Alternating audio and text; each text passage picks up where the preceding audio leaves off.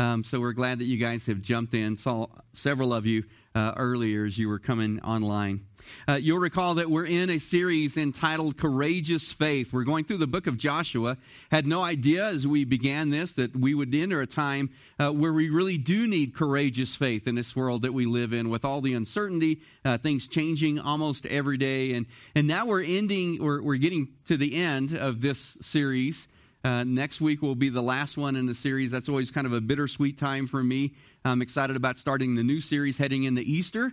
Uh, we'll let you know uh, through our, our uh, Facebook page and our website uh, what our Easter service is going to look like. We're looking ahead, planning ahead, um, so watch for that. But but we'll end this series and then head into Easter. And I'm excited about starting a new series with you guys, but it's also a little sad uh, to, to be able to leave this one behind. Today we're in Joshua chapter 23. And so if you'll turn there with me, Joshua chapter 23, we're going to be looking at verses 6 through 8. Don't get too excited. I have some other verses uh, that are in there too, but we want to we want to round the corner now as we we wrap up uh, our time in Joshua. This is what Joshua says. Therefore be strong and keep I'm sorry. Therefore be very strong to keep and to do all that is written in the book of the law of Moses, turning aside from it neither to the right hand nor to the left, that you may not mix with these nations remaining among you, or make mention of the names of their gods, or swear by them, or serve them, or bow down to them. But you shall cling to the Lord your God, just as you have done this day. Joshua really comes to a place now with the nation of Israel that he gives the charge to the nation of Israel.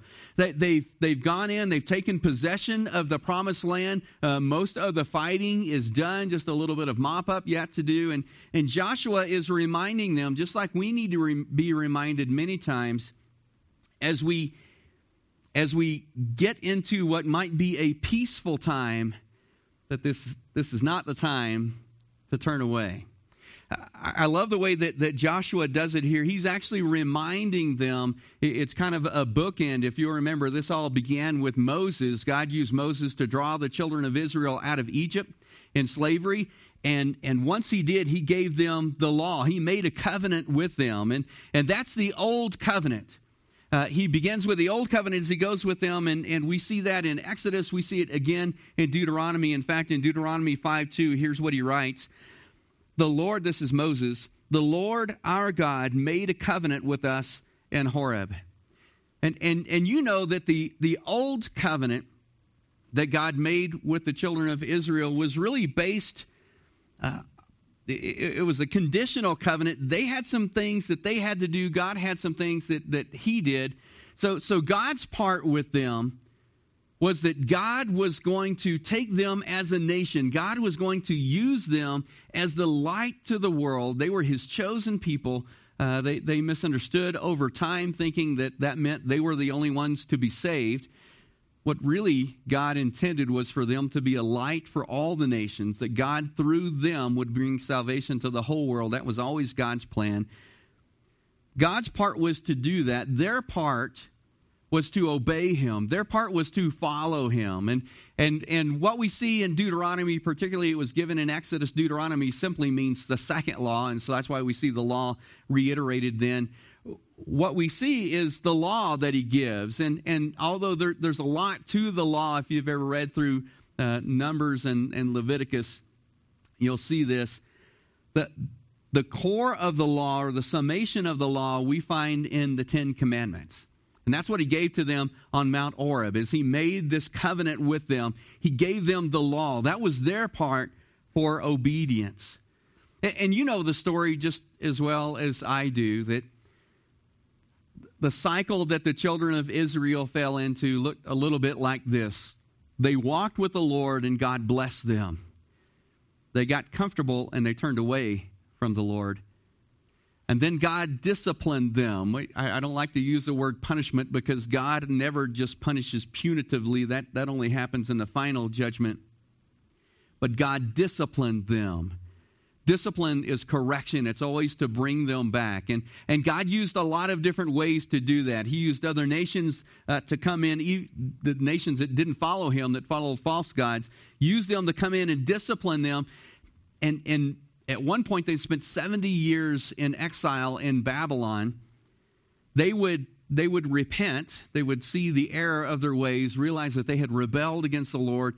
God convicted them, and they would repent, and then they would turn back to the Lord and follow Him and obey His commands and His statutes, and God would bless them. Then they would get comfortable, and then they would turn away. And that, that's the cycle that we see over and over in the Old Testament, and, and that's under the law. It, it, you know just as well as I do that no one can follow the law. There's not a single one of us. We read that last week in, in Romans 3.23. We have all fallen and come short of the glory of God, right? We, have all sinned. There's not a single one of us who hasn't.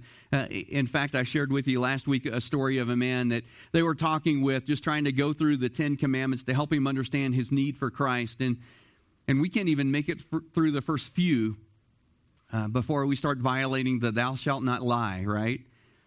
And so God God uses the law to reveal our sin. That's what Paul talks about in, in Romans. We can't we can't follow the law. And and and here what what they're what really Joshua is trying to encourage the children of Israel to do is not to turn away from him. And that's hard to do. Uh, if you're like me, um, we, we, we have uh, our, our, time together, our gathering together today. We worship the Lord. Uh, most of our Sunday is focused on, on God, is focused on following Jesus. Then we hit Monday, and, and I don't know what your Mondays look like now um, with the changes, but but but you get into your daily routine you go into your week and and all these other things in the world start to pull you aside and and and you have to work if you still have that opportunity i hope. Um, the, you, you get into these things and and you begin to turn away. It's easy to do. And and the gods that we follow we'll talk about this next week but the gods that we follow aren't the same gods that they followed necessarily and, and yet it's easy for us to turn away and follow a, a false god Joshua is reminding them, don't do that. He said, Be very strong to keep and to do all that is written in the book of the law of Moses, turning aside from it neither to the right hand nor to the left. And I love the way that, that he finishes this. But you shall cling to the Lord your God just as you have done to this day. Now, we're not under the law. We know that, right? Um, we're, we're under grace. And, so I, I, want us to spend the remainder of our time together this morning in, in the message, uh, focusing on this new covenant. You see, we're not under the old covenant. We're not under the law. We're under the new covenant. In fact, I, I love the prophet Jeremiah talks about it in Jeremiah 31, verse uh, 31 through 34. Here's what he says Behold, the days are coming, declares the Lord when I will make a new covenant with the house of Israel and the house of Judah, not like the covenant that I made with their fathers on the day when I took them by the hand to bring them out of the land of Egypt. My covenant that they broke, though I was their husband, declares the Lord. For this is the covenant that I will make with the house of Israel after those days, declares the Lord. I will put my law within them, and I will write it on their hearts, and I will be their God, and they shall be my people. And no longer shall each one teach his neighbor and his brother, saying, Know the Lord, for they shall know me. From the least of them to the greatest, declares the Lord. For I will forgive their iniquity, and I will remember their sin no more. Isn't that great? We, we kind of think uh, that, that God had to come up with a new plan when we couldn't follow the old covenant. That, that's not the case. God only has a plan. And his plan was always to reconcile the world to himself through Jesus Christ. And and, and so that, that's Jeremiah, the Old Testament. Let's jump to the New Testament now in Hebrews chapter 10, verse 15 through 17. Here's what he says And the Holy Spirit also bears witness to us, for after saying, This is the covenant that I will make with them after those days, declares the Lord, I will put my laws in their hearts and write them on their minds. Then he adds, I will remember their sins and their lawless deeds no more. The writer of Hebrews is referring back to Jeremiah, and, and where God declares in Jeremiah that there would be a time where he would initiate a new covenant with us. not a covenant that's based on deeds, not a covenant that's based on law, but a covenant that's based on Him. In fact, this covenant that He has with us now, the new covenant, is unconditional. I don't know uh, about you, but, but I kind of like the unconditional part. You ever read some of these some of these warranties that you have? I, I, I love it. Uh, we bought some tables a while back, some plastic tables, and and, and the, it's uh, it says that the name of the table is something like unlimited warranty, and it has a limited warranty. And so you have to go through and read the limits. Well, okay, so if you don't do this, then it voids the warranty. If, if, you, if you do this, it voids the warranty. And, and, and you have to read through all of the fine print. And I don't know about you, but if this new covenant had some limitations that, that, that I had to do, if there was a way for me to void the new covenant, I surely would, because that's how we are. But this is an unconditional covenant that he makes with us. You see, in this new covenant, rather than part of it being God and part of it being us, in this new covenant, it was all God's part. Did you get that? In the new covenant, all of it depends on Him. None of it depends on us. We simply get to believe and receive. In fact, the, the, the term for grace uh, often used is that it's a gift that He gives to us. Luke 22 20, Jesus refers to this. If you'll remember, this is uh, the, the night that Jesus was going to be betrayed, and, and he had gathered with his disciples, having communion, having the Lord's Supper. Well, he initiated the Lord's Supper, um, the Passover together with them. And, and as he celebrated the Passover with them, he knew that his time was short, and so he he wanted them to understand. He wanted us to understand. Here's what he says in Luke 22 20. And likewise, Luke says, the cup after they had eaten, saying, This cup that is poured out for you is the new covenant in my blood. Here's what Jesus was saying to them Hey, guys, I'm going to the cross after this, and things are going to change. Uh, up until now, you have been under the old covenant, the law, where God does his part and you do your part, but no one could do that. So I will initiate with you a new covenant. This is the new covenant that I make with you. And then Paul explains that just a, a little bit more to us in 2 Corinthians chapter 5 verses 18 through 19. Here's the way that Paul describes this new covenant. He says, "All this is from God, who through Christ reconciled us to himself and gave us the ministry of reconciliation." That is, in Christ, God was reconciling the world to himself, not counting their trespasses against them, and entrusting to us the message of reconciliation. You see, in the new covenant, God did it all through Christ on the cross. In fact, in a way that's hard for us to understand, on the cross, through Christ, God was reconciling the world, not just people, but the all of creation to Him. The law says do, grace says done. And so Jesus is, is initiating this new covenant with us. And, and in this new covenant, there's a new command we don't have to worry. We're not under the law. We don't have to try to keep the law because none of us can. Now, you'll see pretty quickly that doesn't mean we can go lie, steal, cheat, kill, murder. That's kind of the same thing as kill, isn't it? We don't get to do those things uh, under the new covenant. Jesus gives us a new command, and, and he refers to it really kind of in Matthew 28, verse 20, when he says this teaching them to observe all that I've commanded you. In John 13, 34 and 35, here's what Jesus tells his disciples. This is jumping back to now the night that he was to be betrayed.